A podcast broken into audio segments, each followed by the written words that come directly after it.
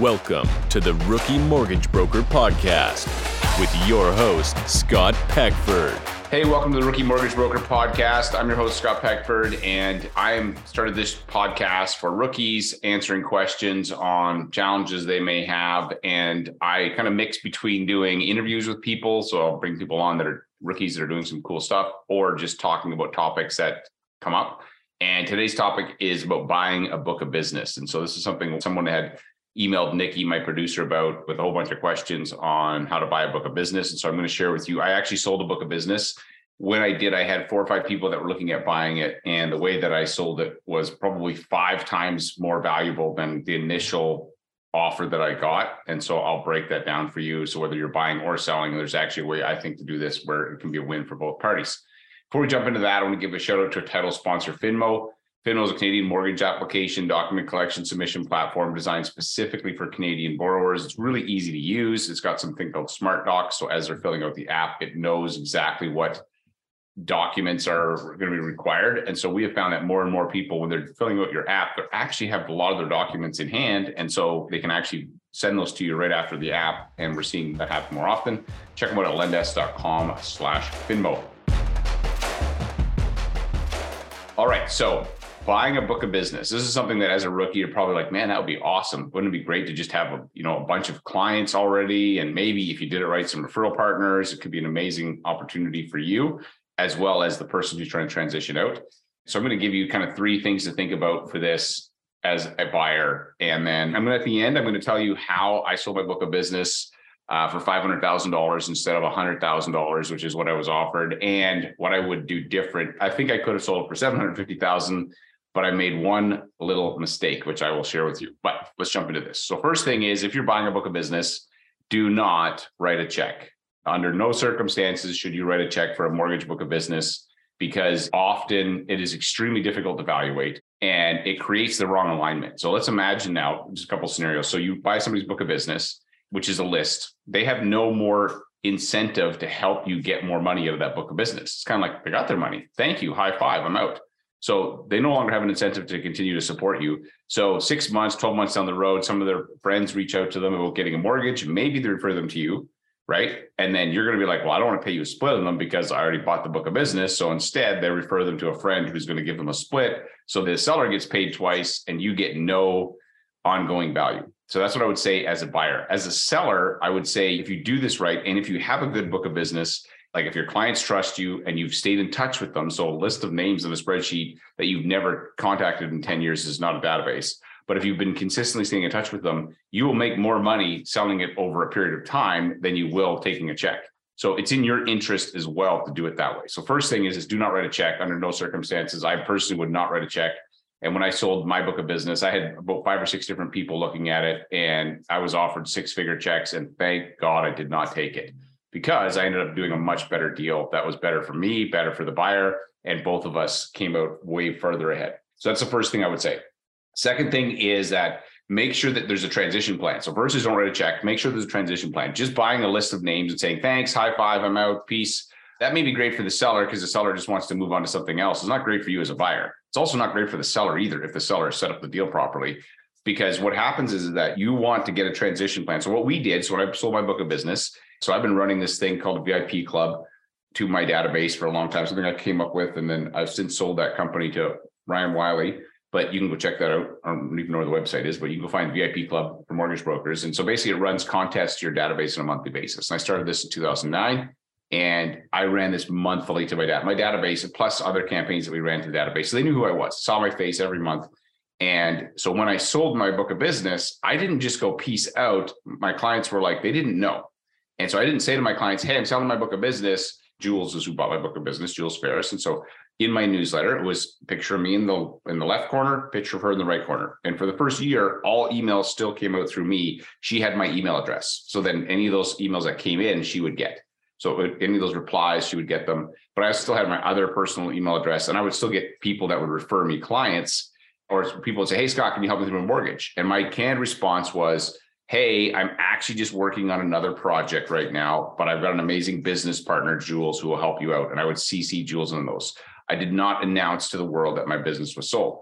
So that was the first thing. So that, was part of the transition plan. The second year, we then switched directions. Now Jules was in the left corner and I was in the right.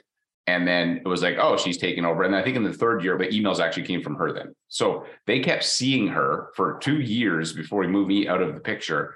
And she was always involved in that. So that's the second thing. The other thing with a transition plan is, is that there's more than just a list. Hopefully, if you're any good at your job, you have, you know, a half dozen realtor partners who really like you that send you a lot of business, maybe more. I went around to all my best realtor partners and I set up lunch meetings and I brought Jules in and I said, This is my new business partner, Jules. She's going to be taking care of the business going forward, helping out your clients. And there was a little bit of reluctance for sure. But some of my best referral partners, and because I ended up selecting somebody, Jules is awesome. I'm telling you, this was a good deal for both of us.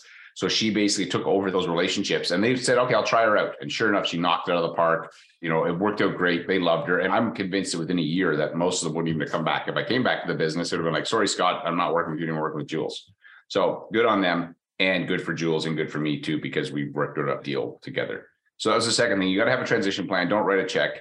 And then finally, I'd say be flexible. So like I saw that Jules was growing like crazy. I think when she bought my book of business, keep in mind, this was back when mortgages were like 300 grand a year or at least in our market, they were 300,000. So it probably was doing about 120 mortgages. I was kind of wanting to move on to something else. And initially, actually, my plan was to create a podcast network for mortgage brokers and help them set up podcasts in their local markets. Anyways, I can get into that another time, but that didn't work. It kind of worked, but not as well as I would have liked. I'm a big fan of running experiments and transitioned into the training business, which did really well. And so in any case, be flexible. So here's what I noticed. I don't know she was growing like crazy and she got up to, I think she got up to like 60 million or 40 million. And I was like, in order for her to keep going, she wanted to get to 100 million. In order to get to 100 million, she's going to need an underwriter. But she also had to pay me a split on all files, and I'll break that down in, in a little bit. But so what I said to her is, I said, "Look, let's find you an underwriter that can help take the file from submission to you know completion, and then you can focus on selling, and we will pay the underwriter before my split." So that wasn't part of our original agreement. If I wasn't willing to do that, she may have waited longer to hire. Maybe she wouldn't have wanted to hire and she ended up in her fifth year after buying my book of business, she got up to 100 million. So from like 60 to 100, I think, something like that in that last year. And it's because she was able to put the support in place because she knew I had her back. So I was flexible on that. That would be the other thing is I would say that you have to be flexible. And last kind of note on this, which is not really a point. So first, don't write a check. You know, make sure the transition plan, and you got to both parties have to be flexible, the buyer and the seller, if you guys want to get the most value and build a good like we have a great relationship even to this day, right? Like, so she now has a fantastic mortgage business. It worked out for me. As I said, I made 500 grand over a four year period. So it was amazing for both parties. So the one thing that's really important as a buyer or a seller, and this is, I'm aiming this at rookies, is that a highly motivated rookie is a way better buyer of your book of business than another experienced mortgage broker by a long shot. Because here's the thing that experienced mortgage broker already has clients, they've already got referral partners. And so when they've got files, and let's say you're doing a transition plan where they're gonna you're gonna do a split with them over you know X split over Y period of time, and they got two files on their desk, and one of them they're going to keep 100% of the commission on, the second one they're going to give to you. Which one they're going to work harder on? Like, ah, so that means you as the seller, you're not getting paid. So that's one of the problems. The second problem is, is that it gets really murky in where did these referrals come from? So let's say I, you know, sell my book of business and there's a name on there, Bob Smith, the person buying my book of business. So you, in this case, if you're the listener, you do the mortgage for Bob Smith. And then Bob Smith's like, you know what, you're great. I'm going to refer you my friend Sally. And then you refer Sally. Well, you got to trust that A, they're organized enough to keep track of that. B, that they're actually going to report it. And if they don't, like, how are you going to know? You're not going to know. And so it becomes an auditing nightmare to keep track of like who gets paid on what, which files. What I like are extremely motivated, coachable rookies who are going to work hard on that book of business because for them, this is their big break. And the other thing is that when Jules and I, because she had a small book of business when she started working with me, but I had said to her right from the beginning, I'm like, when we do the split, it's a split on everything. So all I needed to look at was the commission statement for the week. I knew exactly how much I was getting paid and exactly how much she was getting paid. And so it worked out for both of us because I didn't have to worry about like, oh, well, these files are included and this one isn't. And then it's like, okay, my, you know, not that I don't trust her. I did trust her, but like I have a friend once who um, has a large company and he found out his president was stealing from him. And I'm like, well, what did you do with that? He goes, well, I just, it was my fault. I left a hole in my business. And by fixing it, it prevented that from happening. And then I'm like, did you fire the guy? He said, no, I didn't even fire him because firing him would have been a huge pain. The guy was running my entire, my $10 million a year company. And I was like, oh, okay. So in this case, same thing. If you make it easy for people to steal from you, or even just to make it confusing for them, that's going to happen. Right. So I like highly motivated rookies who are uh, wanting to buy the book of business and will include all volume in that book of business. So how did I sell my book of business for 500 instead of 100,000 and how could I have made more money? So what I ended up deciding on with Jules is we did a transition plan. It was a four-year deal, 50% split in the first year of gross commission.